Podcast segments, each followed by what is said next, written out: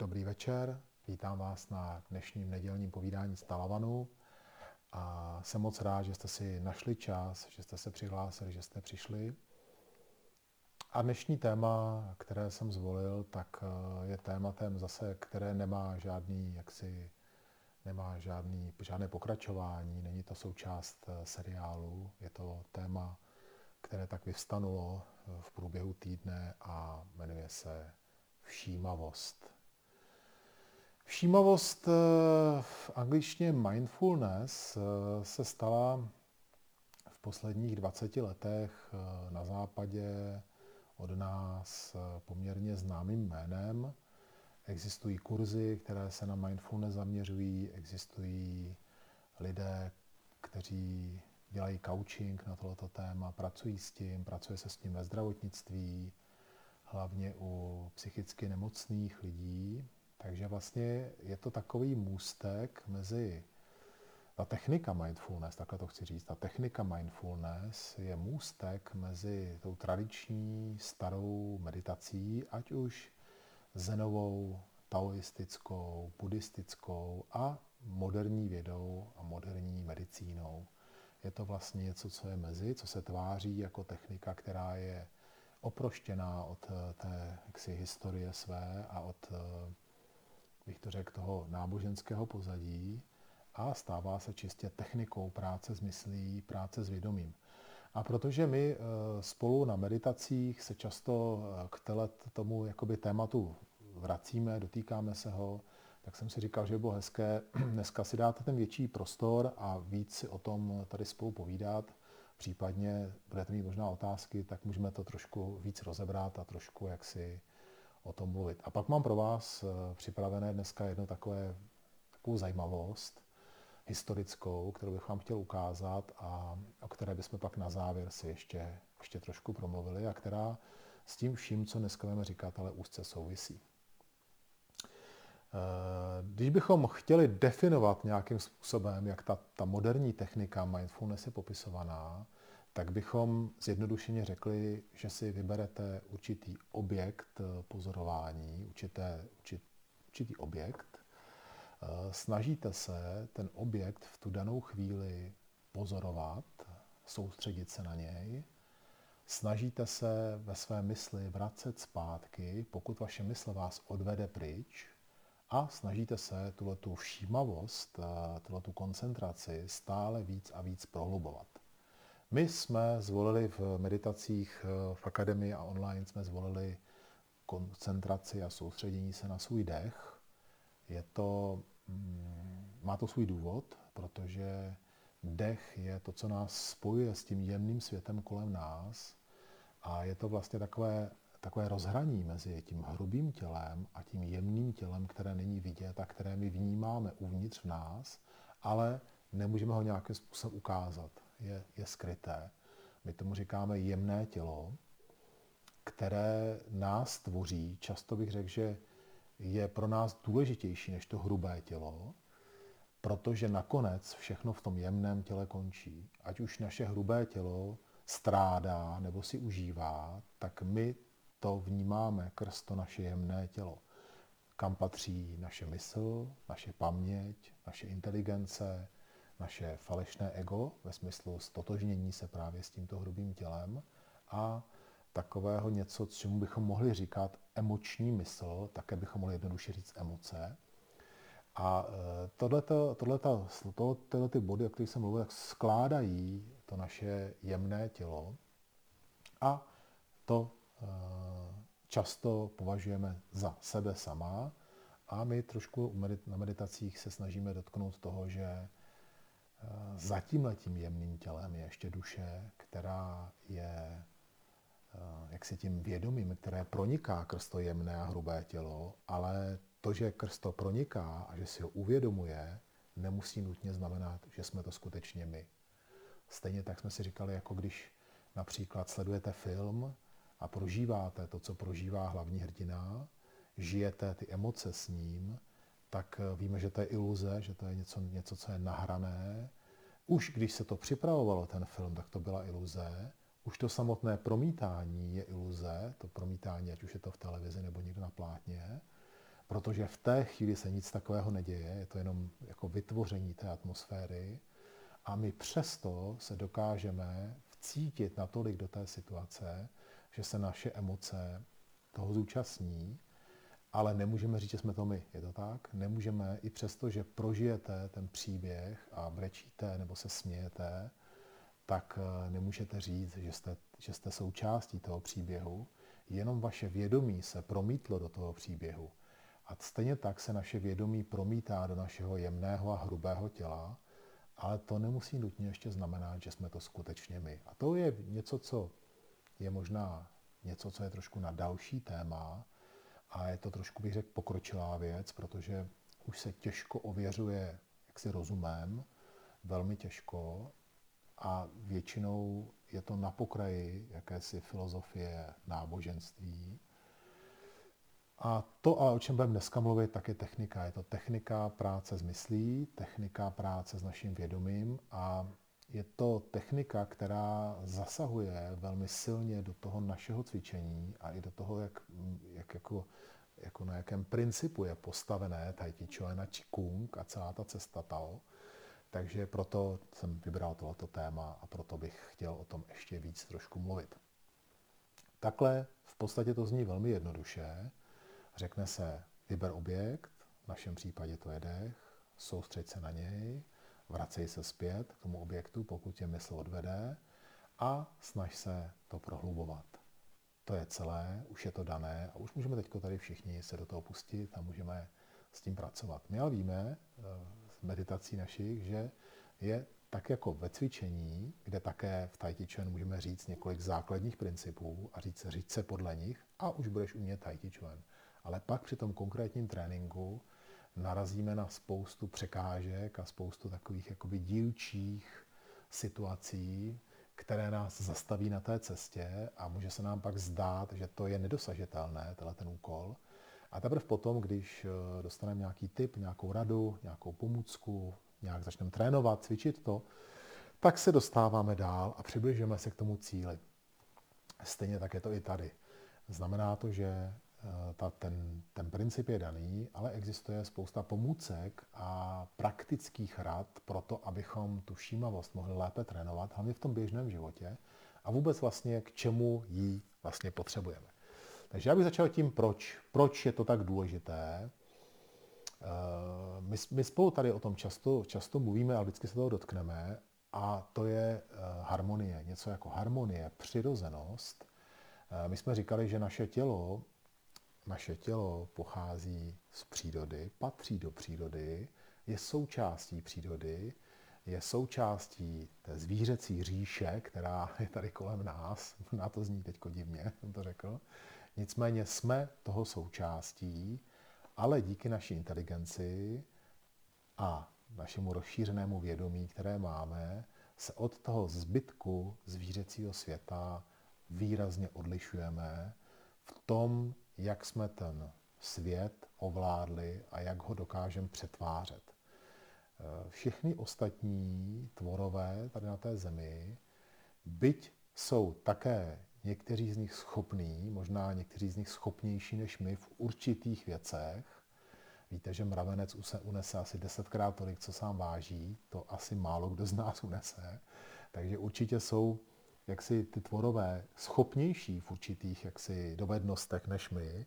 Nicméně právě, že to jejich vědomí není tak rozšířené, není tak, nejsou si tak vědomi sebe a toho, jaksi toho života, tak jak jsme si toho vědomi my, nemají tak vysokou inteligenci, tak eh, jsou víc připoutáni k tomu, jak příroda funguje a jsou, v jej, jsou ve větším tahu přírody, Tudíž by se dalo říct, že žijou víc v harmonii přírody.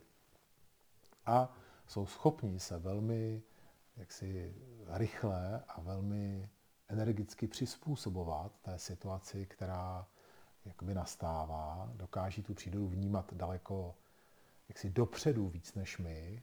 My to můžeme tady na talavnu vidět na našich zvířatech, co tady s námi žijou, jako jsou třeba koně naše nebo psy, kteří eh, na nich je vidět, jak eh, už dopředu ví, že končí zima, nebo naopak už dopředu ví, že zima začne a i když venku je teplo, tak začínají nasrstovat, nebo když venku je zima, tak začnou přesto línat, protože už ví, že už se to změnilo, už to, už to poznají. Často poznají dopředu i počasí, jaký je, jaký bude.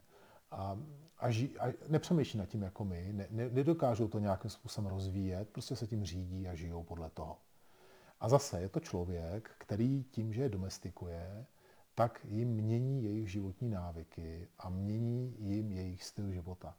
A třeba u těch koní, to je taková, bych řekl, pro mě to je samotného velká zkušenost, protože byť jsem jako kluk, když mě bylo zhruba 20 let, tak jsem se staral o koně, o tažné koně, ale měli jsme ve stáji a já jsem nad tím nějak dohloubky nepřemýšlel, se přiznám v té době. Tak ehm, tady jsme koně měli první, tuším, dva roky ve stáji a pak jsme jim zřídili přístřešek venku na pastvě, aby mohli být na té pastvě celý rok. A teprve potom, když jsme jim jakoby ten přístřešek střídili a nechali jsme je tam žít, tak jsme zjistili, že ten jejich rytmus života je úplně jiný, než který my jsme jim tady diktovali v té stáji. Zjistili jsme, že chodí se schovávat jindy, než bychom se šli schovat my, než by nás jako napadlo, že by se měli jít schovat ty koně. Často, když prší, teď zrovna teď, jak bylo právě to ošklivo a hodně pršelo a byla zima, bylo kolem nuly, tak byli celou dobu venku foukal vítr, ale protože právě asi línají, tak potřebují se jako omít a je to pro ně příjemný. A naopak, jak začaly teď ty jarní slunce, tak se šli schovat, protože to sluníčko vadilo. Takže často, často zjistíte, že, že, se, že ta příroda vlastně eh, to ví líp než my a že ten, ta přirozenost jakoby toho života je jiná, než nám říká naše inteligence. Tohle to je ten problém, jak tak, už tak jako zjednoduším, tak eh, to je celý problém naší disharmonie, fyzické disharmonie. A to je to, že se eh, lidstvo celko, jako celek ubírá svým směrem, svojí představou toho, jak má vypadat šťastný život a nebere v potaz eh, přírodu, nebere v potaz to, jak naše tělo je zvyklé, jak by chtělo to tělo žít, aby bylo zdravé a v harmonii bere v potaz jenom naší mysl, bere v potaz naše touhy a naše představy o štěstí, které jsou trošku zkreslené právě tou jakousi propagandou, když to tak řekneme, jestli to slovo je vhodné, nebo tou, eh, jak bych to řekl, těma informacemi, které k nám přichází zase od nás, od lidí navzájem.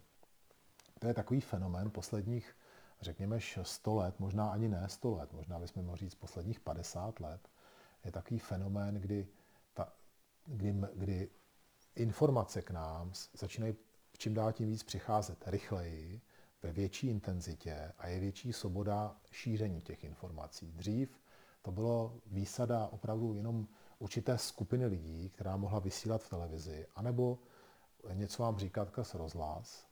Jinak ty informace šly velmi málo a velmi jaksi pomalu k vám.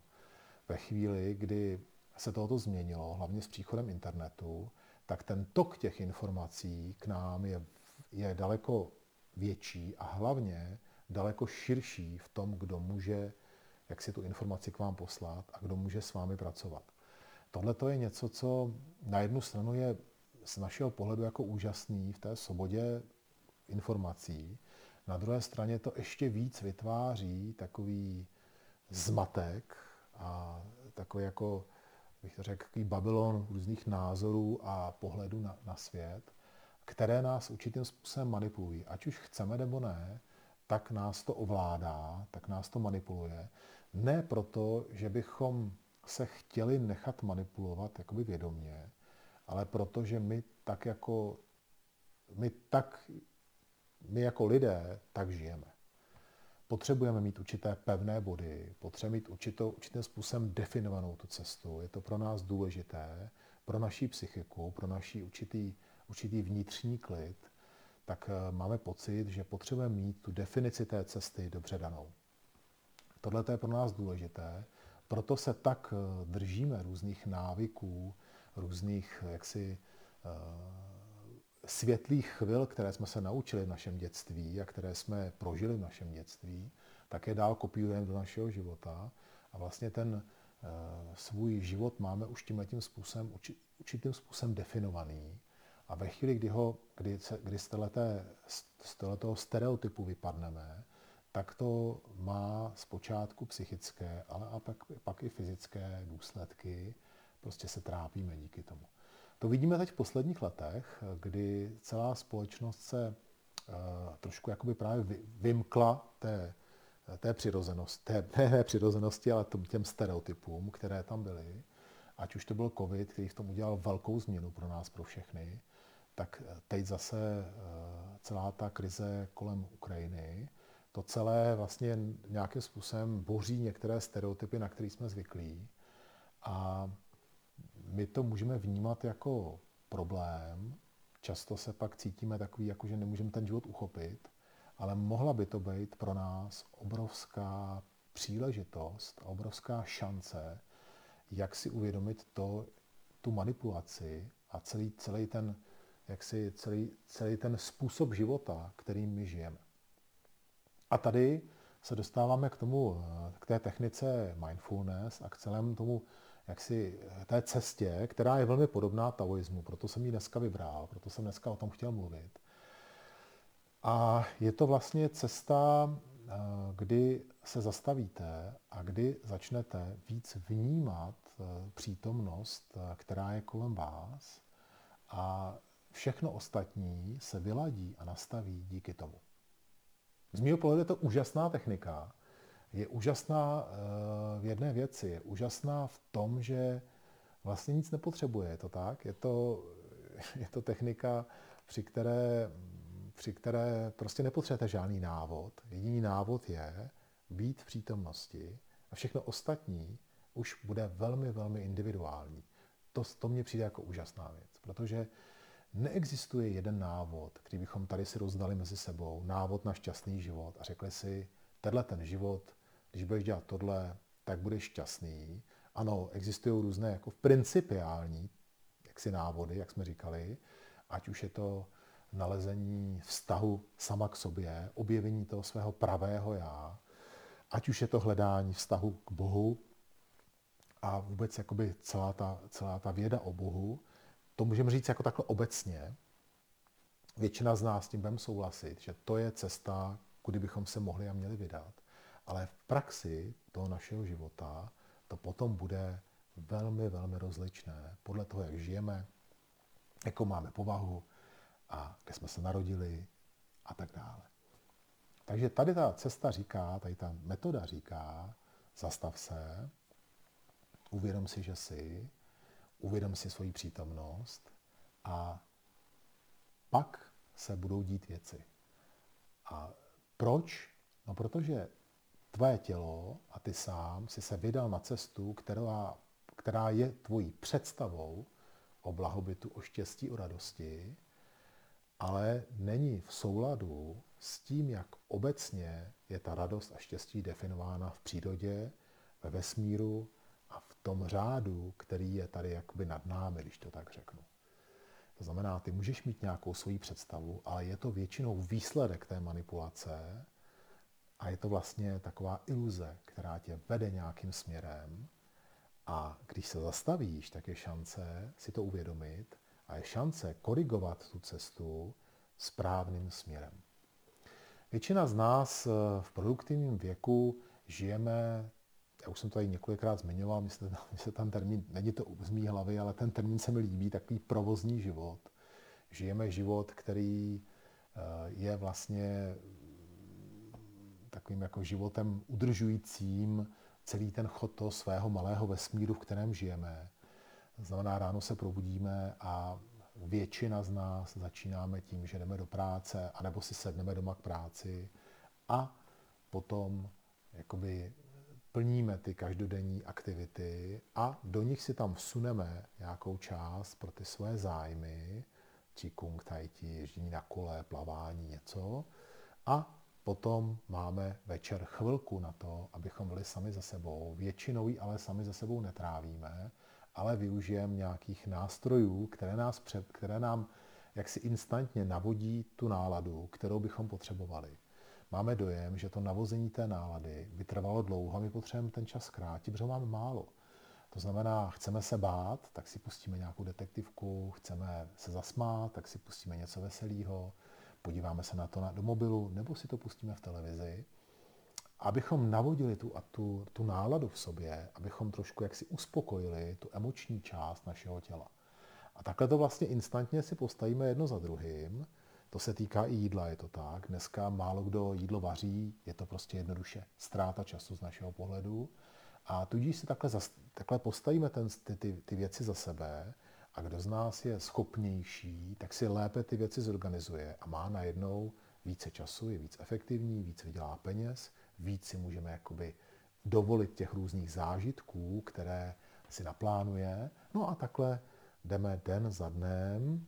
Někdy se stane, že eh, s přibývajícím počtem rodinných příslušníků nebo s ubývajícím počtem rodinných příslušníků se nám život komplikuje, do toho vstoupí nemoc, to je často vždycky nežádoucí element, proto také ta medicína se snaží o to, aby nás to nějakým způsobem nezdržovalo, ta nemoc, to znamená nejlépe někam dojít, něco dostat, to vzít a zase pokračovat ten svůj provozní život, protože jakmile se to takhle celé zastaví, tak se nám to začne rozpadat, začne to mít mezery a začne ten rytmus trošku jaksi, jaksi být méně efektivní z našeho pohledu. Tohle to celé, když tak asi řekneme, tak na jednu stranu to zní dobře. Já sám mám jaksi pochopení pro, pro systém, strukturu, jakoby přijde mi to jako, jako určitě cesta, která z pohledu struktury je dobrá a efektivní a kdo z nás jak si umí organizovat si čas, no tak si ho organizuje a má pocit určitého jakoby úspěchu. Na druhou stranu se to právě posouvá pryč od té přirozenosti a harmonie přírody, která je kolem nás. Lidé dřív eh, měnili čas, kdy spí podle toho, jak vycházelo slunce. Eh, dělali aktivity podle toho, jestli venku bylo ošklivo nebo jestli venku bylo hezky.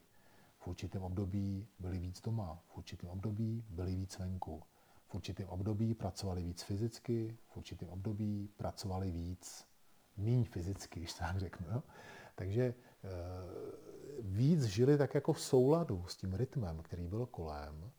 E, z našeho pohledu neefektivně, z našeho pohledu jakoby určitě toho materiálně získali míň a my bychom toho také materiálně získali míň, pravděpodobně, to nevíme, ale otázka je, jestli jejich tělo i to hrubé, i to jemné nebylo víc v souladu s přirozeností a s harmonií, tudíž nebylo víc v klidu, než jsme my teď.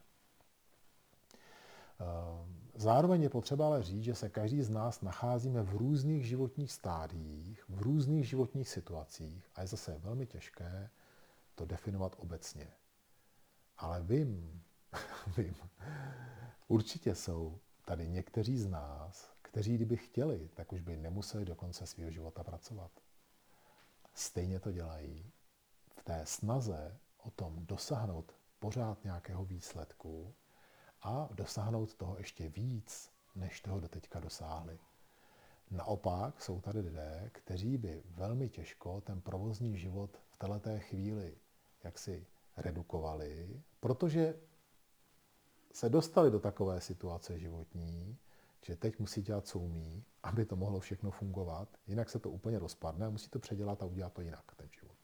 Takže říkám, každý z nás jsme trošku v jiném stádiu, v jiné, jaksi, v jiné situaci a my teď eh, se vrátíme zpátky k té technice mindfulness, k té technice jaksi všímavosti a budeme se trošku snažit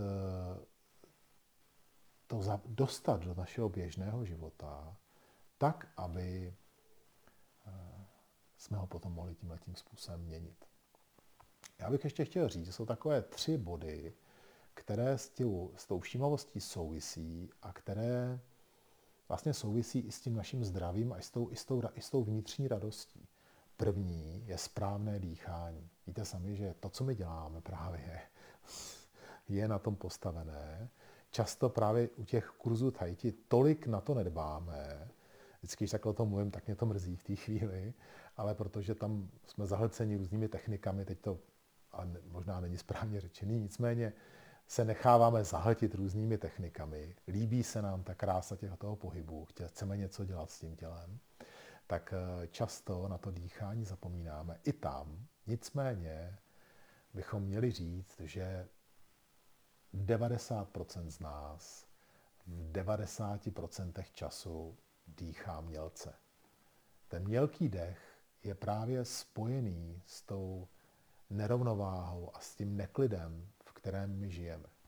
Každá, každý neklid, každá touha, ať už je pozitivní nebo negativní, to znamená, ať už je to radostná věc nebo stresující věc, tak způsobí to, že ten dech začne být mělký. To, co my chceme, je, aby, to, aby ten dech se stal přirozeným. On je přirozený vždycky pro tu danou situaci, ale není přirozený obecně pro naše tělo. Takže čím míň uh, bude té emoční nerovnováhy, čím víc budeme klidu, šťastní sami v sobě, tím ten dech bude moct být hlubší a tím pádem bude skutečně vyživovat naše tělo. Takže tomu se ještě vrátíme, nicméně je to, je to ten základ toho, je to tak, správné dýchání. Dvojka je uh, správná struktura našeho těla, správná jakoby pozice našeho těla a je to, je to zase něco, co souvisí s tím, jak, jak my žijeme, co děláme, Často už na tom člověku to trochu poznáte, je to tak? Když ho pozorujete, tak vidíte, jak, jak ho to tady tíží, tak už se tak jako ohybá pod tou tíhou těch starostí. Nebo naopak, jak běží do cíle a snaží se mít tu hruď vepředu před ostatníma, tak je napjatý zase tou hrudí směrem dopředu. Někdy nás eh, ta deformace té struktury také, je to souvisí s tím, co děláme, jak žijeme, jak sedíme, jak se pohybujeme. A mm, tohle to všechno vytváří určitou stopu na tom našem těle a proměňuje to naše tělo a zase to komplikuje eh, správné fungování našeho těla a komplikuje to takovou tu jaksi správné proudění energie celým tělem. Ovlivňuje to naše vnitřní orgány ve svém důsledku a je to zase příčina těch pozdějších problémů, které často ta moderní medicína vidí jenom v tom daném místě, v tom daném bodě už nevidí tu spojitost s tím, že třeba struktura našeho těla je eh, narušená a nedržíme naše tělo správně. A třetí, v podstatě by se dalo říct, eh, s těmito dvěma věcmi související je určitá vyrovnanost, určitá, určité hledání právě těch mezí, kterých se pohybujeme, tak aby ty meze jsme si nestanovali, nestanovali příliš daleko je to relativní pojem, protože každý z nás žijeme svůj život, žijeme ho v jiném prostředí, tudíž nemůžeme to posuzovat s tím, co vidíme kolem sebe. Často to tak děláme. A zase ty média, která nám přináší ten život ostatních, ale zkreslený určitým způsobem, v obrázcích a v textech, které my čteme, tak nás často inspiruje k tomu, abychom začali dělat věci, které kdybychom o tom nevěděli a neslyšeli, tak bychom je nedělali nebo bychom o nich nesnili. Tudíž ty naše meze našeho života začneme posouvat.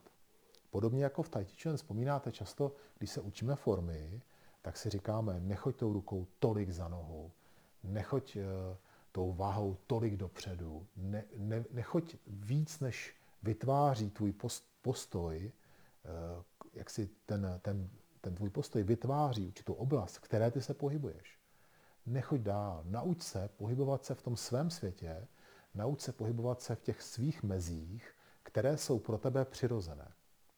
A tohle to je to, co je pro nás těžké, protože najednou eh, díky té otevřenosti a informovanosti jsme, máme pocit, že jsme takové jako větší scéně a že potřebujeme na té scéně trošku nějakým způsobem sebe také umístit a už nás tolik nezajímá ta ty naše hranice, protože vidíme ty hranice, které jsou kolem nás.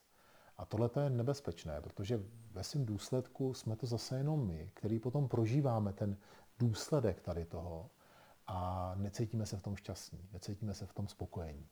Takže tyhle ty tři věci bychom měli mít na paměti, že je potřeba se o ně starat a je potřeba se jaksi, jaksi o ně zajímat aby nám mohlo eh, aby nám mohl náš život fungovat dobře, abychom byli šťastní.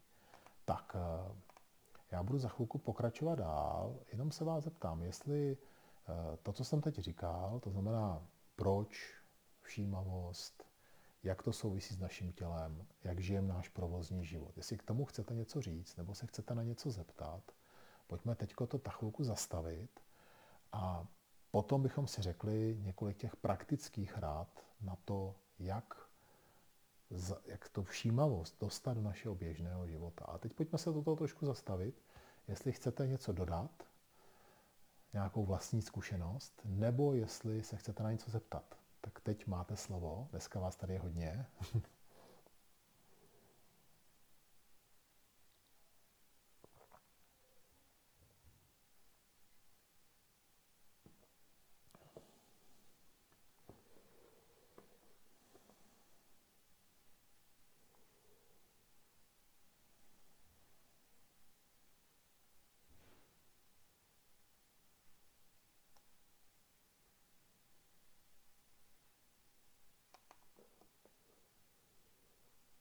jste schovaní, tak můžete mlčet.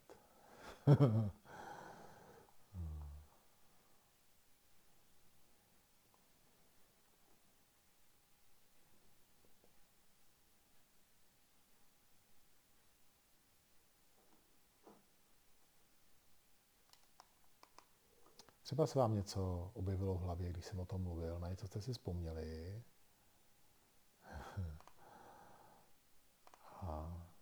Stalo vám to ještě v hlavě, tak to můžete klidně říct na hlas. Že jo, kdybychom, kdybychom seděli někde, tak můžeme si povídat a povídali jsme všichni a teď to takový trošku pro nás zvyklý. Jak se eh, Dobrý večer. Je, jestli můžu, já jsem si trošku vybavil dnešní ráno, kdy jsem se snažil cvičit. A samozřejmě pořád, že nějaký ty myšlenky se mi tam objevovaly, tak jsem se snažil prostě koncentrovat, jako abych teda měl tu hlavu prázdnou. No a prostě furt se mi tam cpe ta práce, že jo, do té hlavy.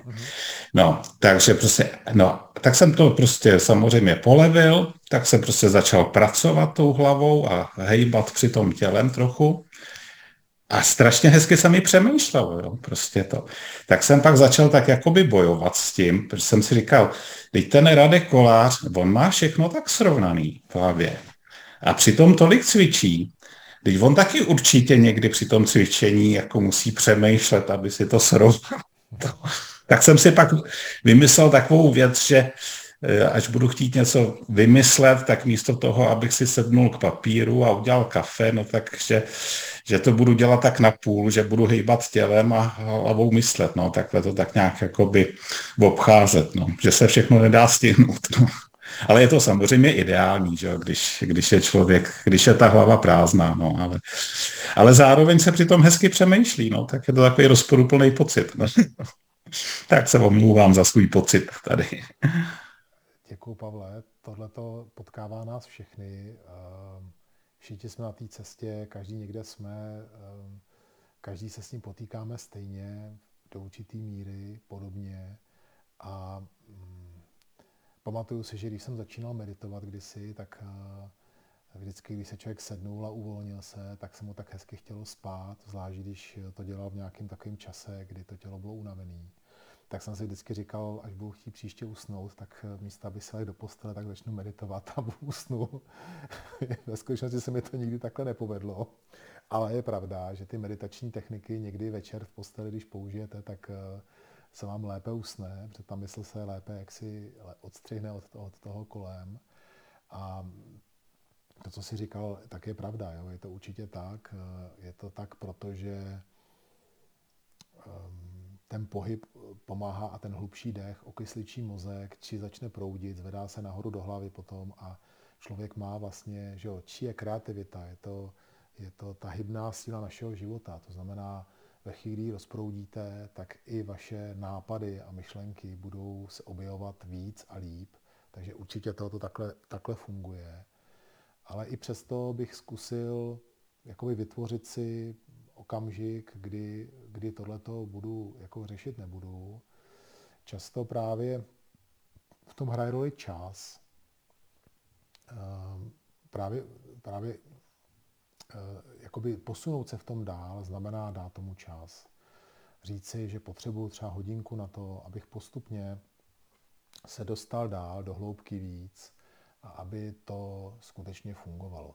Ono je to vlastně ve skutečnosti těžší, než my si myslíme, nebo takhle, věřím tomu, že ti z vás, co jste se do toho pustili, tak se zjistili, že to je, že to je těžký. Těžký ve smyslu změny našeho životního stylu. V tom je to nejtěžší. Je to lehké v té technice, kterou stále opakujete, tak jako když bychom teď začali spolu já nevím, chodit běhat a nikdy jsme předtím neběhali, tak by také zpočátku jsme uběhli 100 metrů a už bychom si řekli, to už nejde uběhnout víc. Ale tím, že jsme to se scházeli, dělali jsme to každý den, tak my jsme najednou uběhli těch metrů 200 a pak víc a víc. Tak takhle to je úplně stejné s tou meditací. Akorát eh, u té meditace je to těžší, je to pomalejší proces, vyžaduje víc času a také hodně ovlivňuje náš stav, který je v té chvíli, protože ten si neseme sebou. To je stejné, jako bychom chodili běhat a pořád by nás bolely nohy. Je to tak, potřebujeme, aby ty nohy si odpočinuly a potřebujeme to nepře, nepře, nepřepálit. Tak stejně tak je to i tady s tou meditací. Potřebujeme, aby jsme se na to těšili, aby jsme na to měli chuť, aby ta meditace nebyla utrpení v skříženém postoji po, sedu, když sedíte v tureckém sedu, bolí vás stehna a, a nebo, jak říkáte, jdete cvičit, bolí vás kolena třeba a říkáte si, tam už je, jako žádná pohoda není. Já potřebuji, aby to bylo příjemné, aby, aby mě to jaksi těšilo, abych se na to těšil sám, abych měl, měl z toho radost. Potom, co si uvědomuji tady na Talavanu od té doby, co tady žijeme, že opravdu velkou roli v tom hraje příroda, velkou roli v tom hraje ten, to místo. Zrovna včera, jak právě tady zasněžilo a bylo tak jako po tom sněhu se všechno tak stišilo, tak jsem večer eh, šel tady ven, eh, už byla tma a mě překvapila ta, jakoby ten klid, ta, ta, ta tíha toho klidu, ta, ta síla toho klidu a, a působí to na vás. A když pak tam jste, tak si říkáte, proč tu nejsem pořád, proč tu nejsem celou noc, protože ta chvilka toho, kdy tam stojíte a jste jakoby s tou přírodou jenom a všude kolem vás jsou stromy a je tam tma tak najednou vlastně se tak jako snáze odpojíte od toho světa, snáze se sklidníte a všechno je snažší. Ale ve chvíli, kdy meditujete a, a tu práci máte doslova za dveřma, nebo víte, že na vás čeká ta práce, tak je to o to těžší s, tou, s tím pracovat, jak s tou, s tou, jakoby tu, dostat se do, do, do meditace, dostat, nějak s ní pracovat. Uh, takže určitě to, co si říkal, tak je ale uh, zkus používat obojí. Používej to i pro to sklidnění, tím, že to odstříneš ty myšlenky, že se vzdáš těch dobrých myšlenek, které tam přijdou. A je to i o tom, o tom tvým jakoby rozhodnutí, jo? jak jsi se rozhod, co vlastně v tom životě je důležitější pro tebe. To, to třeba je to, co mě provází teď hodně, vlastně uvědomit si, co v tom životě vlastně pro mě je důležitý, co vlastně pro mě tam hraje tu největší roli.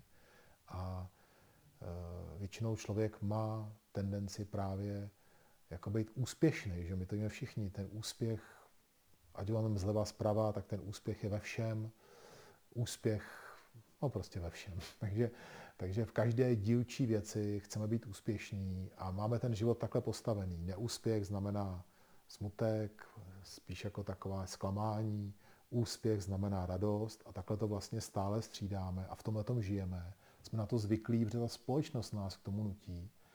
A tohle to je něco, co nám bude bránit v té meditaci a v tom, v tom stišení a sklidnění. Ve chvíli, kdy to opustíme, ve chvíli, kdy pro nás tohoto nebude mít žádný smysl, protože budeme hledat to štěstí uvnitř a ne v tom, jak to posuzuje ta společnost, jak to posuzují ty lidé kolem nás, tak, tak se vlastně tak se vlastně jakoby hm, dostaneme na té cestě kousek dál. No si uvědomte, eh, často čteme příběhy o různých mistrech, Tahiti, Qigong, o různých taoistických mistrech.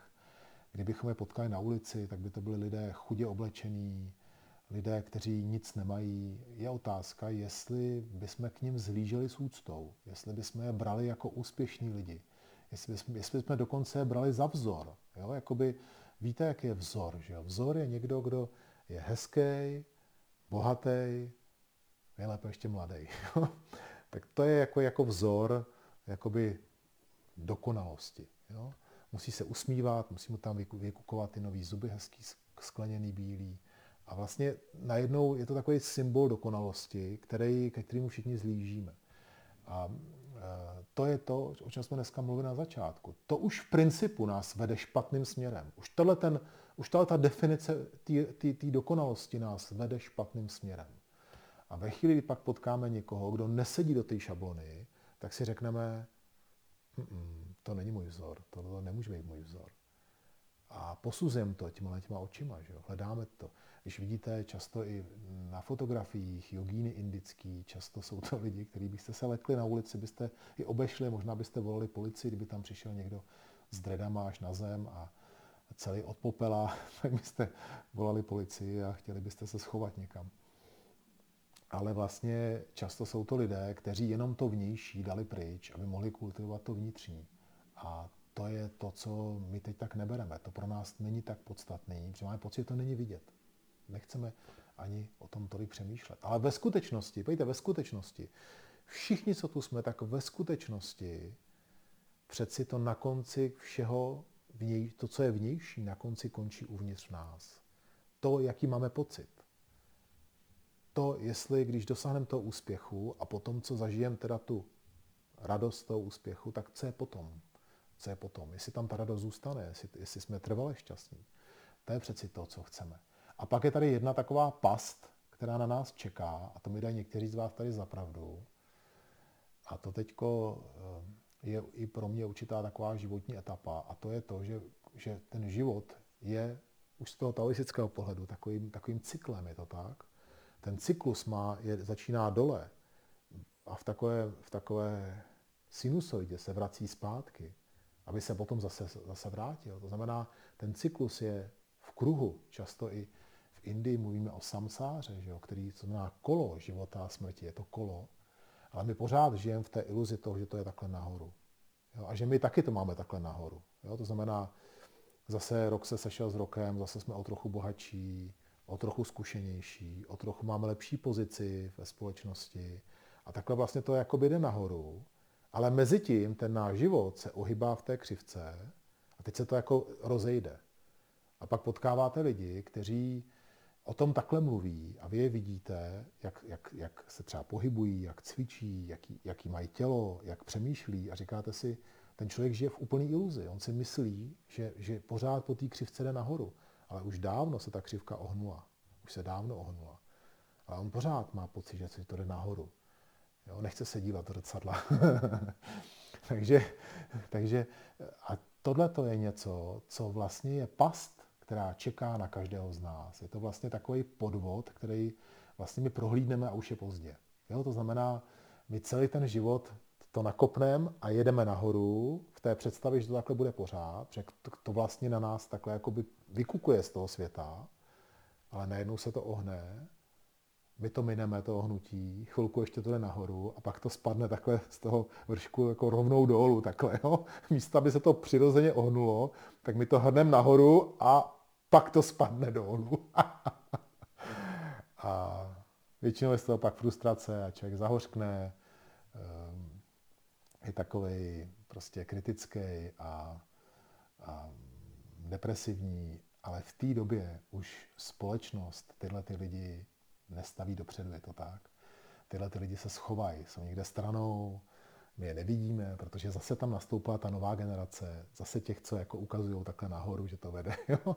A tyhle ty už jsou někde jako na okraji a, a, a často si to pamatujete sami, jo? tak je to tam teenager, tam stojí, vidí tam důchodce, nějaká bába stará, neuvědomuje si, že tak půjde jednou taky takhle po té ulici. Neuvědomuje si to. Prostě to tak přeci je blbost, to přeci je tak daleko, to je nějaký jiný člověk, to je někdo jiný z jiného světa. Jo? A jednou tam půjde a ty teenageři jiný na ně budou takhle pokřikovat. Jo? Ale on už v té době neuslyší, protože bude už zahořklý na ten svět celý, bude cítit to zklamání, bude cítit vevnitř to zklamání, že vlastně o ten svět podved. A pak tady vidíte eh, člověka realizovaného, člověka, který, když eh, dokáže tyhle ty věci vnímat a cítit, tak ten svůj život koriguje a najednou vidíte, že je šťastnější a šťastnější. Že to jeho štěstí nepřichází z toho, vnějšího, ale přichází z toho vnitřního. A najednou vlastně to, že ten život prožijete, vám dá nějakou zkušenost, ta zkušenost vás někam posouvá uvnitř a vy na základě té zkušenosti odcházíte tady z toho světa a jdete dál a vlastně je tam jakási taková jako taková ta moudrost toho starce, je to tak, kterou my tady vůbec neznáme. Mě to, to vždycky mrzelo, když jsem ještě byl právě, když jsem začínal uh, s, s meditací, a tak mě bylo 20, 18 a mě strašně mrzelo, že v té době vlastně tu není jakoby nějaký takový jako veřejný seznam nějakých mudrců. Jo? Prostě jsem si říkal, já bych prostě hrozně chtěl jít a vědět, že tady za, za, za, za vesnicí nebo za, za Prahou někde je nějaký, nějaký poustevník nebo nějaký mudrc nebo jogín nebo někdo, kdo prostě mě odpoví na ty moje otázky a kdo prostě má to moudro. A to neříkám, že takový lidé nejsou, jenom ta společnost vlastně vůbec se nedává dopředu. Vůbec jako, že si všimněte, kdo nás vede. Jo? Slavní herci, bývalí politici, jaká je jejich kvalifikace k tomu, aby vám jako radili v životě. Řekněte mi, jaká je jejich kvalifikace. Jaká je kvalifikace někoho, kdo hraje večerníček tyjo, celý život, k tomu, aby vám řekl, jak máte žít. Jako v čem on je kvalifikovaný jako pro náš život, jako v čem nám má radit. Jakoby. A takhle to přeci je, je pořád. Ta společnost tlačí nahoru úplně jiný lidi, než bychom potřebovali, aby tam byli. Aby na nás mluvil někdo, kdo má skutečně nějaký moudro. a ne jenom, že protože tam jako už dlouho je, tak tam zůstane a dáme ho i tam, jako jo, vedle jednou bude vařit knedlíky a po nám bude radit do života a poradí nám, když jsme rozvedení a nevím co všechno. Jo. A ty lidi to poslouchají a ještě, ještě volají a ptají se jich těch lidí a těm poradí, co mají dělat v životě. A je to, jak se to říká, že jo, slepý vede slepý a vlastně celý se to jako, jako zamotá a vlastně a pak lidé řeknou, to nemá řešení. To je takový ten konec, že řeknou, takový je život. Takový je prostě život. A takový není život. Takový jsme si ho my udělali, takový ten život. Jsme každý za ten svůj život zodpovědný. A takový jsme si ho my přesně udělali. Já se vrátím zpátky. Eh, když tak, když vás něco napadne, tak pište nebo si, eh, nebo si to připravte. Budeme ještě mít na to čas. Pojďme se vrátit eh, k té technice všímavosti. Řekli jsme si ty, ty tři základní témata. Řekli jsme si, že to bude správné dýchání, správné držení struktura těla a určitá, určité hledání právě té vyrovnanosti a té vyváženosti. A pojďme se teď podívat na několik takových typů na to, jak to můžeme praktikovat. Jak můžeme tohoto praktikovat v tom denním životě, v tom každodenním životě, hned teď nebo zítra. První, uh, začněte ráno. Možná bychom mohli říct, posaďte se ráno. To je něco, co také málo kdo dělá, eh, ale znám lidi v akademii, kteří začali cvičit ráno. I ti z vás, co chodíte na ranní kurzy, tak mi dáte zapravdu, že to je jiný než večer. A tohle je myšlené trošku jinak. Je to vlastně, je to rada začít s tou praxí hned po probuzení. Ehm, my můžeme vidět, že v Číně, v Indii, ve všech těch jaksi místech, kde se medituje, kde se pracuje s, s naším vnitřním tělem, jemným tělem, tak ta hlavní jakoby síla té práce, nebo ta hlavní soustředění té práce je ráno. Má to několik důvodů. Jednak eh, z pohledu taoistického cyklu a těch cyklů, které my prožíváme, jako je nádech, výdech, jako je zrození a zánik vesmíru, teď jsem bral ten nejmenší a ten nejdelší cyklus, tak i ten den je vlastně takovým naším životem, je to tak? To znamená, my ráno se narodíme a večer umřeme. To je docela hezký příměr, zkuste si to někdy, si to tak jako představit a ráno se probuďte a řekněte, teď jsem se narodil a mám jenom ten jeden den života. Večer umřu. Mám jenom jeden den života. A teď záleží na tom, jak ten den prožiju jaký ten den bude. Třeba tak, jak ten den prožiju, tak prožiju celý svůj život. Protože víc nemám. A když ráno začnete ze s všímavostí, my bychom řekli z meditací třeba i, tak eh, celý ten den se změní. Proč? Protože na to si vzpomenete přes ten den a bude snažší to ten přes ten den zopakovat několikrát. Takže jak začít? Úplně jednoduše. Když nechci nebo nejsem na to zvyklý cvičit, tak se jenom posaďte. jenom se ráno posaďte, můžete šetřit čas a můžete to dělat i při snídani. O tom budeme mluvit za chvilku hned, ale můžete to udělat i mimo ten svůj běžný jako rytmus, který ráno máte. A na chvilku se posaďte a zkuste na chvilku se soustředit na svůj dech. Jenom si uvědomte svůj nádech a výdech. Zkuste počítat chvilku dechy. Kdo chce, teď řeknu, že on být efektivní, což jsme říkali, že nechceme, ale kdo chce to spojit, tak se postavte do vůti a jenom stojte. Je to úžasná šance, jak to vůti trénovat, jinak se k němu třeba ani nedostanete k tomu cvičení v toho stání v postoji vůti. A zároveň je to, eh, jak si bych to řekl, nebude vás to strašit, že těch věcí vás čeká ráno hodně. Jenom se postavte do vůti, spočíte si 30 dechů, 40 dechů, teda ten čas každý z nás máme. No tak půjdete trochu rychleji pak do práce třeba. A nebo vstanete o 10 minut dřív. A jenom se postavte a chvilku stůjte a dýchejte. Chvilku stůjte a dýchejte. A postupně si vytvořte ráno prostor pro vaši všímavost. Začíná to úplně jednoduše, jenom se posaďte a počijte dechy. A postupně tam vytvořte trošku větší prostor. Ale zkuste tím začít. Zkuste tím začít. E, druhý bod je právě o snídaní, obědě a večeři. A to je jeď, jeste pozorně. Je to tak? Zase úžasný okamžik, v kterém já můžu trénovat všímavost, v kterém já můžu trénovat to vědomí přítomnosti. Je to úžasný okamžik v tom, že, že je to příjemná věc jídlo většinou, je to tak? Většinou, pokud nejsme nějak nemocní, tak většinou to, že se jdem najíst, je spojené taky s určitou radostí, přirozeně. My to chceme zase ještě jako nabudit víc, tak si k tomu něco příjemného přečtem, nebo s někým povídáme, abychom to ještě jako víc využili, ten okamžik. Ale pokud to chcete zkusit, tak to zkuste právě při jídle, tu všímavost. To znamená, udějte si na to čas, udějte to jako takový okamžik takového určitého soustředění se, připravte si to jídlo na stůl, posaďte se a sněste ho vědomně. Podívejte se, jak to jídlo vypadá, přičichněte k němu, ochutnejte ho a pak ho pomalu sněste a dejte tomu určitý takový jako prostor a čas.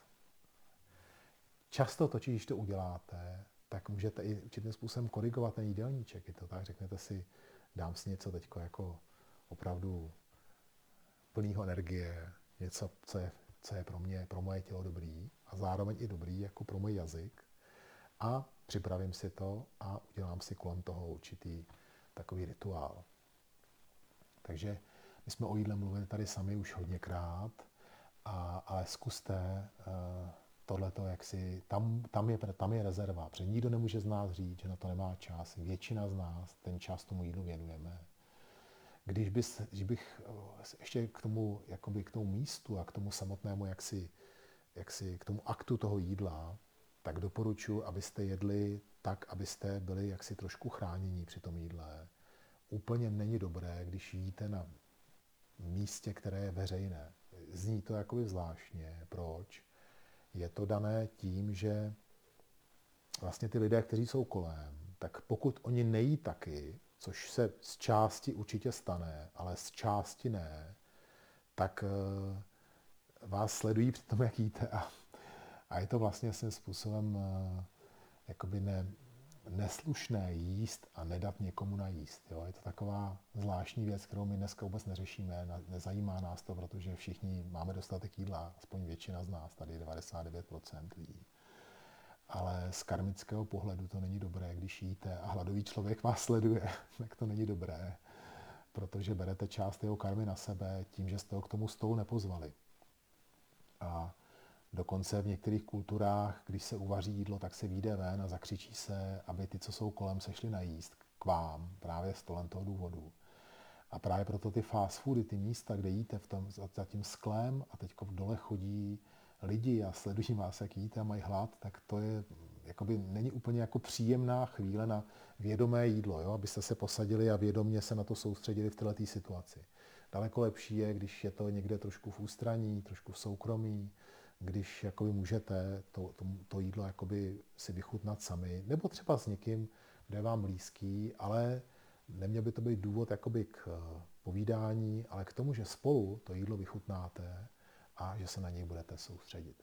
Takže vidíte, že je to zase další čas, kdy můžete použít všímavost a kdy se na to můžete soustředit. Další bod, velmi zajímavý, je, zkuste se všímavosti dostat tak, že půjdete ven. Tohle je důležitá věc. Když už jste unavení, pracujete třeba z domova, jděte ven se projít. Zase nedávejte si velký cíl. Pokud vysloveně nechcete jít cvičit, což je určitě jako lepší varianta a také tady bude mezi těma bodama, které si říkáme, tak jenom to, že jdete ven, do přírody, myslím teď, jo, hlavně, a jdete někam mezi stromy, někam na trávu a pozorujete tu přírodu, uvědomujete si ty zvuky, které jsou kolem, tak trénujete všímavost. Takže nechoďte tam vymýšlet další plány. Nechoďte tam jako posilovat ten celý, ten, celý to kolo, který tlačíte před sebou, ale jenom tam buďte a jenom prožívejte to jaro. Teď přijde jaro, bude to krásný. Přijďte, zkuste to jakoby prožít. Já to zní tak jako, já sám to nemám rád, když to tak někdo říká, to zní tak jako divně. Ale, ale víte, co myslím? Nemyslím to, nechci to nějak přehánět jo, v té sladkosti toho povídání tady, ale jenom prostě jděte a buďte v přírodě. Dívejte se kolem, pozorujte stromy a není to nic zženštilýho nebo nic jako sluníčkářského. Je to prostě normální způsob, jak tu mysl vyčistit a zastavit a jak potom zase moc pracovat dál. Takže zkuste se spojit s přítomným okamžikem krz přítomnost té přírody a krz tu živost té přírody, která tam v té chvíli bude. Ať už to budou ptáci, kteří tam budou pobíhat, ať už to budou ty rostliny, které tam pokvetou. Prostě buďte tam s nima a chvilku zkuste být v tom rytmu, který je tam v té chvíli bude. Další bod je eh, meditace. Eh, meditace jako skutečná technika. My se učíme meditaci v sedě, umíme meditovat ve stoje, umíme meditovat v pohybu, ve všech těch, vidíte, ve všech těch třech jaksi stavech našeho těla umíme meditovat, trénujeme to spolu. Takže by to mělo být součást vašeho, vaší praxe, ať už si ráno budete sedět a dýchat, nebo budete stávat vůti, nebo budete cvičit čikung, nebo budete cvičit tajti. Všechno se to dá považovat za meditaci, pokud se budete skutečně soustředit na svůj dech a budete ty dechy počítat a budete se soustředit na tu přítomnost. Vzpomínáte, když jsme tady naposled na Talavanu cvičili, jsme to hodně řešili, abychom dokázali prožívat každý pohyb, prožívat každý, každou změnu toho pohybu. Tak jako prožíváte každé nadechnutí, tak prožíváte to, jak vaše tělo se pohybujete, sledujete ten pohyb a tím se dostáváte do přítomnosti. To je všímavost. Takže ve chvíli, kdy to není tak, že bych cvičil a měl plnou hlavu myšlenek, které mě vedou někam pryč od toho pohybu, to znamená, myslel na to, co bude za pohyb, nebo co jsem udělal špatně minulé, nebo v té minulé formě, ale jenom prožívám ten okamžik. Jsem s tím okamžikem. Tak to je všímavost. Pak je tady taková docela dobrá myšlenka, eh, výzva hlavně pro mě taky, a to je soustřeďte se na jeden úkol na jednou. Soustřeďte se pouze na jeden úkol. Nenechte, aby ta mysl přeskakovala. My, my to považujeme za, za určitou dovednost, jako dobrou dovednost, když dokážeme řešit několik věcí najednou. Určitě to, určitě to jakoby naznačuje určitou schopnost toho člověka po té intelektuální stránce, ale vyčerpává ho to. A ať už jste schopní jakkoliv, tak do toho musíte dát energii. Nejde to dělat bez energie. A tu energii musíte potom někde zase dobít a to tělo prostě budete vyčerpávat tímhle tím způsobem a mysl budete trénovat k tomu, aby byla ještě víc jakoby rozeběhnutá. Jo? Představte si to, jako byste, jako bychom to mindfulness, nebo to, tu všímavost, přirovnali k tomu, když sedíte a nehýbete se. A teď si představte, že byste celý den jenom běhali do různých směrů. Jo? Pořád byste běhali vlevo, vpravo, a ještě byste běželi chvilku tam a chvilku tam, takhle byste celý den byste takhle běhali. A pak vám někdo řekl, a teď si sedni na pět minut. A seď. A buď klidnej. Jak by to bylo těžké? Tak to je přesně naše mysl. Jo, my chceme v 6 hodin odpoledne na tajti být klidný. Ale do 6, od rána od 6 jsme do 6 běhali tam a sem v naší mysli. A teď budeme klidný. To je skoro nemožný, je to tak? Chvilku bude trvat, než se vydecháte. Chvilku bude trvat, než to tělo vůbec přestane půzovat. Ta mysl má taky setrvačnost. To znamená, zastavit to je velmi, velmi těžký. Proto je daleko lepší, když v tom dni několikrát tu mysl zastavíte, tak pak celkově ta mysl nebude tak rozbouřená, jako když ji necháte co jeden běhat a pak ji na jednom místě budete chtít zastavit. Takže koncentrujte se na jeden úkol. Konec konců by se dalo říct, že se to trošku blíží k mindfulness, je to tak? K té všímavosti. Víte si, definice všímavosti je, vem si jeden objekt a na ten se soustředím. Představte si třeba, že teď budou jarní práce, že se vydáte na zahradu a budete okopávat jahody. A teď se skloníte dolů, budete sledovat tu jahodu, budete mít v ruce motičku a budete sledovat to, jak to okopáváte, budete se na to soustředit, tak je to v podstatě všímavost. Ale pokud budete okopávat jahody, na někoho u toho mluvit, tak tam někdo vedle ještě na vás něco říká a u toho přemýšlet, co jste ještě měli udělat večer, to není, to není všímavost. To znamená, pokud já se soustředím na tu jednu danou věc a tu danou věc dělám jakoby, jako meditaci, tak to jako chci k tomu přirovnat trošku, tak vlastně zase tu mysl sklidním. Já ji tím sklidním. Takže pokud, je to hlavně u té manuální činnosti, ta, u, té, i té, u té činnosti, která je jaksi víc na té úrovni našeho, naší inteligence a naší mysli, je to těžké, protože tam to soustředění často nejde. Často ta, ten úkol, který máte po té mentální stránce, vyžaduje, aby ta mysl pracovala, aby něk asociovala, spojovala, jo? takže tam to je těžko. Ale u té manuální práce můžete dosáhnout i těch, těch výsledků. Proto vlastně to může být zase určitá meditace, když se seberete a budete něco dělat rukama a budete se na to ale soustředit. To znamená, půjdete, řeknete si, teď jdu tady pořezat trochu dřeva, vezmete pilu, u té pily na to musíte soustředit, jinak si uříznete ruce a soustředíte se na to. A myšlenky se snažíte dát stranou a jenom řešíte tu danou věc. Takže zkuste eh, se na tohoto zaměřit, zkuste to brát jako další vlastně další metodu, jak, eh, jak tu mysl udržet klidnou. Eh, další mm, taková, taková metoda, jak, jak být v přítomnosti, je nebát se cítit pocity, které v té chvíli se objeví. Je to něco, co my také v rámci efektivity a rychlosti trošku vytěsňujeme a nedělá to úplně dobře našemu tělu a nám samotným, když se cítíme smutný, ale teď na to není čas, nebo když eh, jsme naštvaní, ale teď se to řešit nedá, tak se to vyřeší později a zůstane to v nás, ta emoce. Ani neprojevíme tu emoci, že teď prostě na to není vhodná chvíle, nebo teď se dělá něco jiného, nebo jo. To znamená, je lepší, když ty emoce projevíme, když si je uvědomíme v té chvíli, aby jsme se uvolnili, abychom, abychom byli klidní a uvolnění. Takže když už se to stane, když už nás to jako vykolejí ta situace, tak bychom měli to projevit. Nebát se to projevit. Nebát se to projevit a uvědomit si to třeba a i s tím nějakým způsobem pracovat. Jo, je, je těžké, když vás ta emoce pohltí, jste třeba fakt naštvaný, tak je lepší všeho nechat a jít to vyřešit.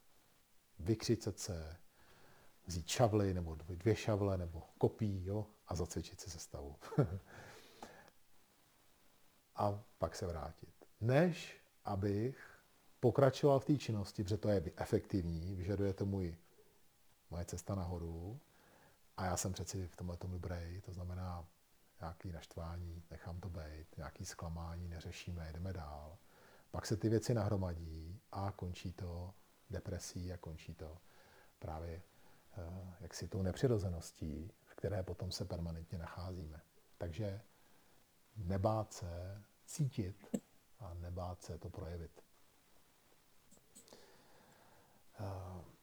pak je tady taková věc, která se týká hlavně těch z nás, kteří pracují jaksi ideově, ještě to tak řeknu, nebo vytváří něco a nevytváří, víte, koho myslím, ty co, to, ty, co to tak mají, tak to moc dobře ví, tak eh, je dobré, když máme něco, co můžeme fyzicky tvořit, udělá to člověku, udělá to v člověku takovou jako takové uspokojení, určitá radost a zase to může být určitý způsob, jak kultivovat svoji všímavost. Ať už to bude, že se naučíte zase kousek sestavit hajti, nebo jdete a vyrobíte si cvičiště doma na cvičení, nebo si vyrobíte nějakou zbraň pro tajti svoje, nebo si vyrobíte nějaký stoleček na čaj, nebo si doma uděláte nový záhon bylinek, který potom použijete. Takže to je něco, co vytvoříte, něco, co vznikne a vy z toho potom budete mít radost, takže se neboj, nebojte tvořit, být kreativní a tvořit tyhle ty, jaksi, ty fyzické věci, ty, které uvidíte kolem sebe a které, eh, jak si, z kterých budete mít radost, protože něco vzniklo. Zvlášť u těch z nás, kteří tvoří, tvoří, tvoří, ale stále se nic neděje a stále tam žádný výsledek jakoby v tomhle smyslu není. Jediný výsledek je, že dostanu nějaký peníze, nebo má někdo jiný radost, jo? ale já bych chtěl taky vidět něco, a právě tyhle ty věci jsou úžasné. A třeba právě i, to, i ta sestava je taky určitá, určitým hmotným projevem, je to tak? To znamená, ve chvíli, kdy jdu a uměl jsem pět forem a teď už zatvičím 14, tak jsem vlastně něco vytvořil. Vytvořil jsem určitou kreaci, je to tak, když tak řeknu, a je to zase, zase něco, něco uchopitelného. No a e, ten poslední bod je věnujte se cvičení, cvičte, tělo fyzicky zkuste unavit a zkuste zase být přitom všímavý. A to je naše tajti, to je náš čikung.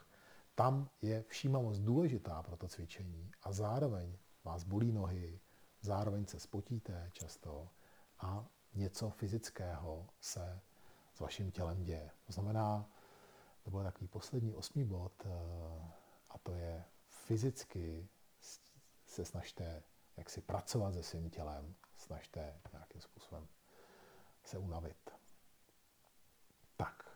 Tímhle tím bych skončil uh, ty praktické rady pro to, jak trénovat všímavost. Uh, doufám, že si to, že si to zkusíte.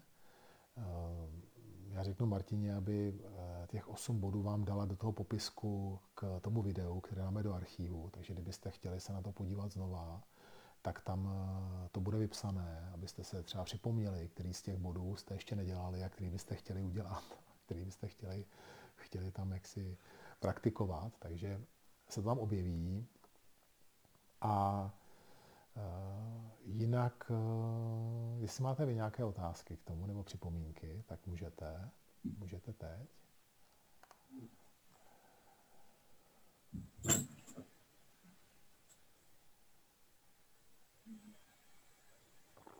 Určitě. Eh, je to, Honzo, je to, je to taková snaha těch moderních přístrojů člověka k tomu trošku přivést. Určitě to můžeš zkusit. Eh, myslím si, že je to prostě, je to připomínka k tomu, jak zpomalit svůj dech a jak, eh, jak ten dech prohlubovat. A akorát se někdy stane, že ti to ty hodinky jakoby připomenou v nějakou dobu, kdy to dělat nemůžeš. Prostě ti tam vyskočí ve chvíli, kdy něco, zrovna jsi někde, jo. takže možná je dobrý mít to fakt jako naplánovaný si sám, aby si věděl, že teď ráno to budu dělat, že se probudím a mám na to klid, je tady ticho, ráno jsem se probudil, můžu to, někdo to má zase naopak, může to dělat v poledne třeba, je doma, pracuje doma, může výjít ven. Teď, jak byly ty jarní dny, tak eh, právě bylo lepší třeba výjít ven později, ráno byla zima, ještě mrzlo, pak vyšlo sluníčko, mohli jste jít ven a mohli jste v poledne cvičit. Opravdu Můžete si to každý nastavit, jak chcete, ale je lepší, když to máte vy pod kontrolou, než když má pod kontrolou nějaká elektronika, jo? protože pak eh, vlastně vám to může fakt jako při, jakoby nabídnout ve chvíli, kdy to vy nejste schopný dělat a, a taky, taky, jak jsme říkali, chce to čas, jo? chce to opravdu čas. Eh, můžu tím začít, jo? že budu to takhle dělat, ale jako dělat to minutu nebo dvě je, je krátká doba. Chtělo by to ten čas na to mít větší, 20 minut. Jo, 15, 20, 40 minut, aby to mělo opravdu, opravdu sílu. Chcete ještě někdo k tomu něco říct? Nebo se něco zeptat?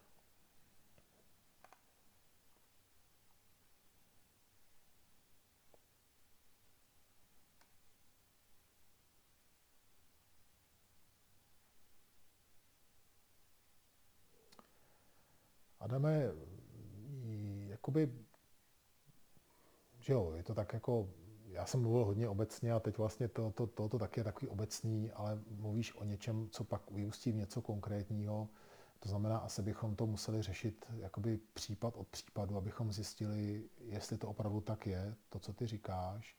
Na druhou stranu eh, vidíš sám, že často v těch situacích, jako třeba byl ten covid, tak si všimni, jak ta nálada a jak to, jakoby to hodnocení té situace se měnilo s každým půl rokem, měsícem, jak jednou bylo dobrý to dělat takhle, po druhý se řeklo, že zase už tak dobrý to není. Jo. Prostě často, často ty věci jakoby mají svoji nějakou, nějakou dynamiku a člověk, který eh, jaksi příliš jakoby jde s tím jakoby příliš se nechá unášet těma těma věcma, tak ho to pak jako zmítá právě v tom, co, co dělá ta, ta společnost. Jo? To znamená, e, e, jakoby ty tam mluvíš o problémech, jo? tak problémy týkající se druhých můžou být důvod k tomu prostě být aktivní, tomu rozumím, určitě to jako je důvod, ale tohle, o čem jsem dneska mluvil, byly hlavně problémy týkající se nás samotných. Jo? To znamená,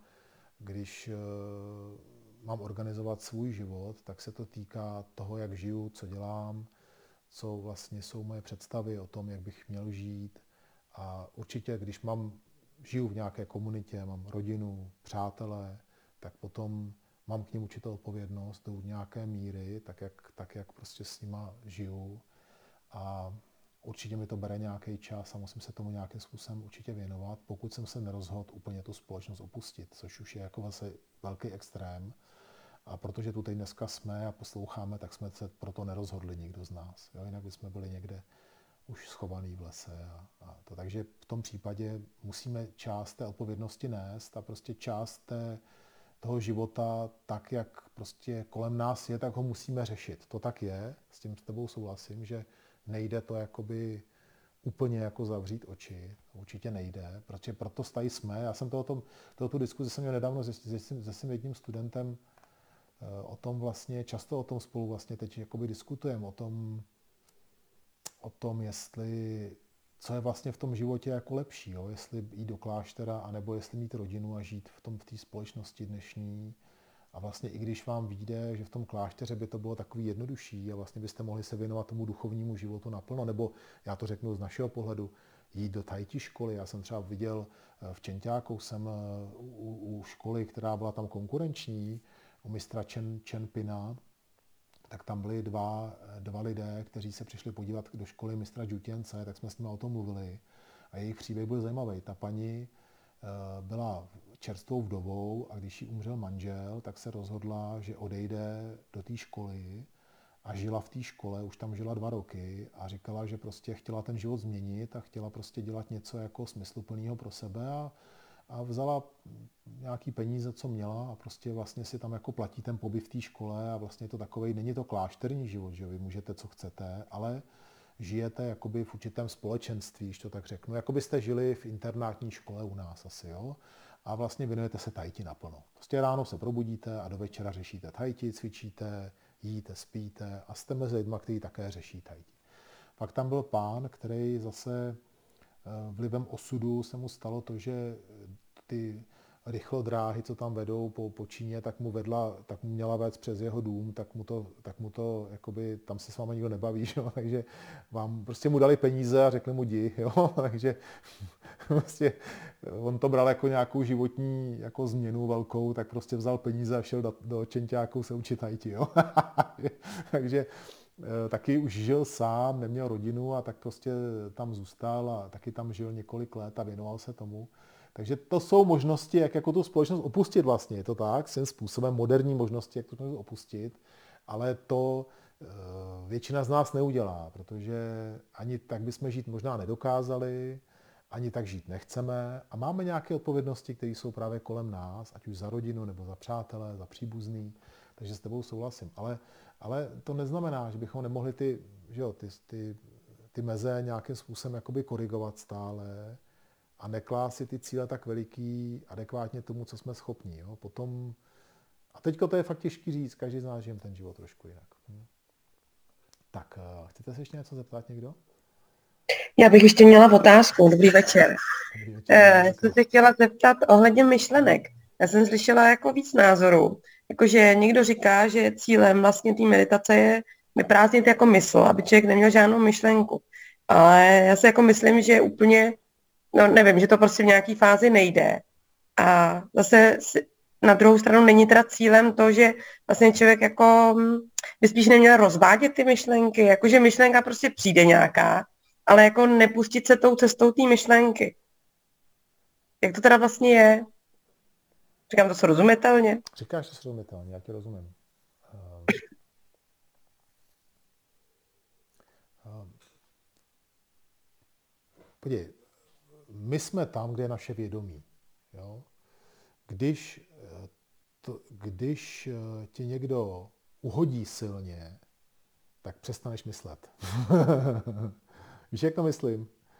Když někdo dá prostě velkou ránu, zlomí si ruku nebo něco, já myslím, z toho to zažila, tak prostě teď smíváte, že jo tak, tak prostě přestaneš myslet. Je tam jenom ta bolest. To je emoce, je to tak, je to vlastně nějaký prožitek, který ty silně prožíváš. A na okamžik, různě dlouhý, přestaneš myslet.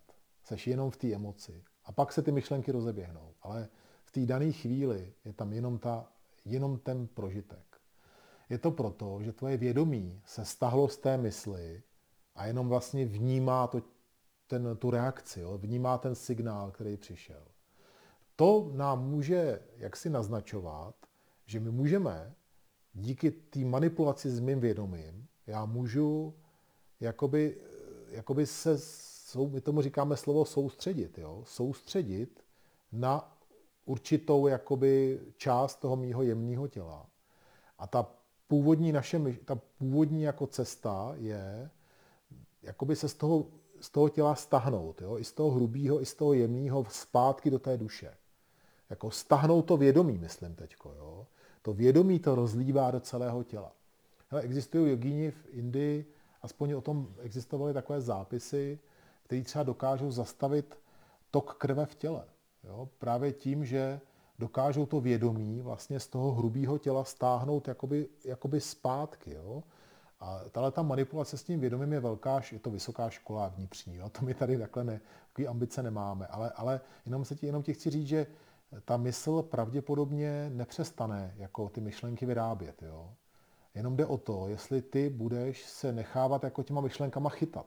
Jo? Jestli jako jestli jako když ta mysl vyrobí tu myšlenku, tak to vědomí půjde po té myšlence. Jo? Nebo jestli to vědomí zůstane jako stažený uvnitř a ta myšlenka pro, jako proběhne, ale ty se jí jako nechytíš vlastně. Jo? Zůstaneš jako soustředěná. To se konec konců děje i, i jako při nějakých činnostech, právě třeba při těch manuálních činnostech. I, I se to může stát při tom tajti třeba, když cvičíš. A může se to stát třeba i u nějaký manuální činnosti, že se na tu věc tak soustředíš, že vlastně přestaneš jako vymyslet. Jo? Jenom vlastně seš jako v tom, možná je to i ten důvod, proč některý lidi třeba chodí běhat, jo? protože pak v určitý fázi jenom dejcháš a běžíš a ta mysl jakoby vlastně, ona si něco produkuje, ale ty tam nejseš. Ty seš jako v tom těle a v tom, v tom okamžiku. Nebo mi teď uh, mám kamaráda, který dělá to hloubkový potápění, jo? tak říkal, že vlastně v těch situacích, kdy už jakoby vlastně seš v té fázi, kdy to tělo jakoby už nemá ten kyslík, že jo, tak taky se to mění, to vědomí. Jo? Taky to vědomí se chová jinak. Vlastně se jakoby, přestane jakoby, že ty myšlenky ti taky spalují ten kyslík, že jo. taky jako vlastně zaměstnávají, jo. Tak ty to vlastně stáhneš dovnitř, jakoby, jo. Takže, Takže, takže bych to viděl takhle, jo, asi. To znamená, ta odpověď by mohla být taková, že vlastně zase tou naší myslí nemůžeme tu mysl zastavit. Víš, jak to myslím? Jako, my nemůžeme jako pochopit, jak tu mysl zastavit, že jo? Protože bychom vlastně tou myslí se snažili zastavit mysl. Jo? A to my často tak děláme, že jo? hledáme různé techniky, přemýšlíme o tom, jak by to šlo, ale vlastně to je hrozně jednoduchý. Jenom být v přítomnosti. Jo? Je to hrozně jednoduchý. A zároveň těžký. Rozumíš mi trochu, Dejko, co jsem, co jsem jako říkal? Jo, jo, rozumím. Já, si, já si tohle to myslím, ale chtěla jsem se na to zeptat, jak to no, teda vlastně, to taky. jaký máš ty ten názor. Jo, děkuju. No. Andrea píše, uh,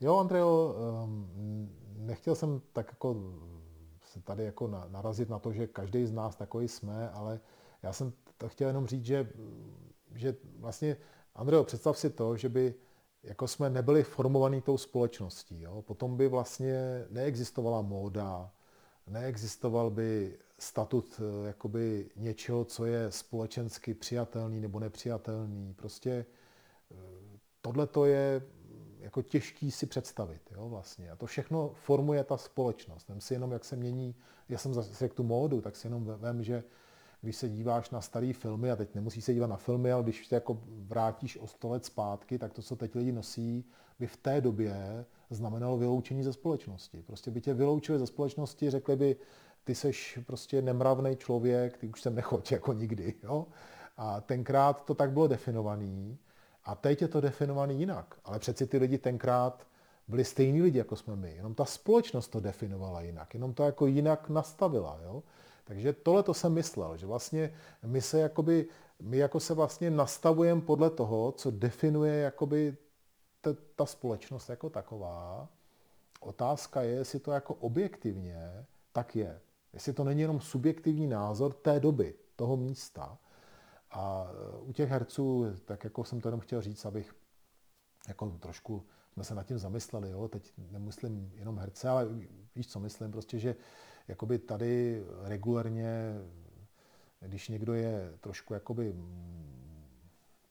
jako mudr, když to tak řeknu, tak eh, je trochu divný jo, té společnosti a ten, kdo je součástí společnosti, je tam úspěšný, tak má to právo jako mluvit a to bych nemusel hele, mluvit jenom o hercích. Jo. To ti můžu říct, že eh, se objevují jako úspěšní podnikatelé, kteří radí, jak máš žít svůj život. A lidi si říkají, on jako vydělal hodně peněz, takže on bude jako ten, který mi řekne, co mám dělat v životě. A tak to opravdu je, jo. Tak to teď si nejmyšlím, prostě je to tak? A to, že ty se tím nenecháš vést, je dobře, a to, že se uh, tím necháme vést my ostatní, je taky dobře, jo. Ale jenom jsem tak jako tady to zmínil. No.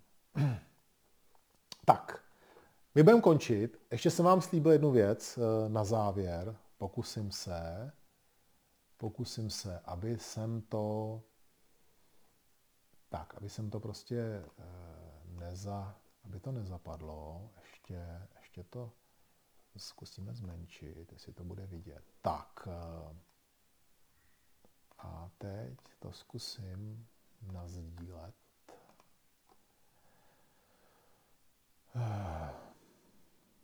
Tak, vidíte to tam, vidíte to? Tak, takže tohle je jadejtový eh, přívěšek, starý eh, zhruba 2600 let. 2600 let. A na tom jadejtovém pří, eh, té ozdobě je tahle ta báseň veritá, která eh, tady vidíte trošku víc jakoby zvětšeno, abyste viděli ty znaky. A je to nejstarší dochovaný zápis o práci s dechem a o čikungu. A tady, já to přečtu, jo, polkněte a pak či cestuje. Či cestuje a rozpíná se rozpíná se a klesá. Klesá a stabilizuje se. Stabilizuje se, utužuje se, utužuje se a klíčí. Klíčí a roste. Roste a vrací se, vrací se do nebe, do bodu Pajchui, a vrací se do země, do bodu Yunchuan. následuj to a žij, jdi proti tomu a zemři. Zajímavý, co? Když se na to podíváte, tak to vlastně, eh, já to pak ještě trošku eh, připravím, eh, trošku to zkusím pro vás ještě připravit, nějaké povídání. Vlastně to mluví o tom cyklu těch pěti, pěti proměn a mluví to o tom, o tom, o tom, jak vlastně funguje ten. Jo? O tom, že vlastně Qi nejprve musí klesnout dolů. To je to, o čem jsme dneska mluvili, jo? o tom dechu, který je mělký. A, ta, a, a teprve až když Qi se, když začnu dýchat zhluboka a čí se rozhojní v tom těle, tak může klesnout dolů. A když dostatečně klesne dolů a je jí dostatečně, dostatečné množství, tak vyklíčí, slyšeli jste, a vystoupá zpátky nahoru. Jo? To znamená, tenhle ten proces tam musí nastat, aby to oživilo celé naše tělo. Proto vlastně na tom začátku je to poklesnutí té či, i když v tom konci my tu či potřebujeme dostat do celého našeho těla, nahoru do hlavy a dolů do našich nohou. Takže to byla taková jenom na konci eh, taková zajímavost. Jsem si říkal, že o tom můžete, můžete přemýšlet. Eh, a mm, budu rád, když vás eh, uvidím zítra v pondělí, v úterý v akademii. Budeme tam cvičit. Kdo nechodíte do akademie, tak se uvidíme ve středu a ve čtvrtek na online hodinách. No a jak už jsem sliboval, chtěl bych vám eh, představit potom další, eh, další takový cyklus, eh, který bude se v některých bodech překrývat s tím, o čem už jsem mluvil, ale já jsem se díval, že jsem vlastně už takhle ty povídání už běží skoro víc jak roka půl, takže už že o těch témat prošlo hodně. A eh, já bych rád trošku tomu dal jako jinou strukturu a jiný, jiný pohled na tu věc, takže, jsem, takže bych vám rád představil cyklus, který bude jmenovat eh, Jak se rodí harmonie Tajti a eh, řekli bychom si znova celý ten proces, trošku jinak bych to připravil, tak aby jsme si uvědomili, jak z prázdnoty a nehybnosti vůti se zrodí vlastně celá ta naše cesta, po které jdeme a jaké to má kroky, tentokrát v takové ucelené struktuře. Takže tím bychom mohli zkus začít ten příští týden v neděli. Hm? Těším se na vás a mějte se hezky. Naschledanou.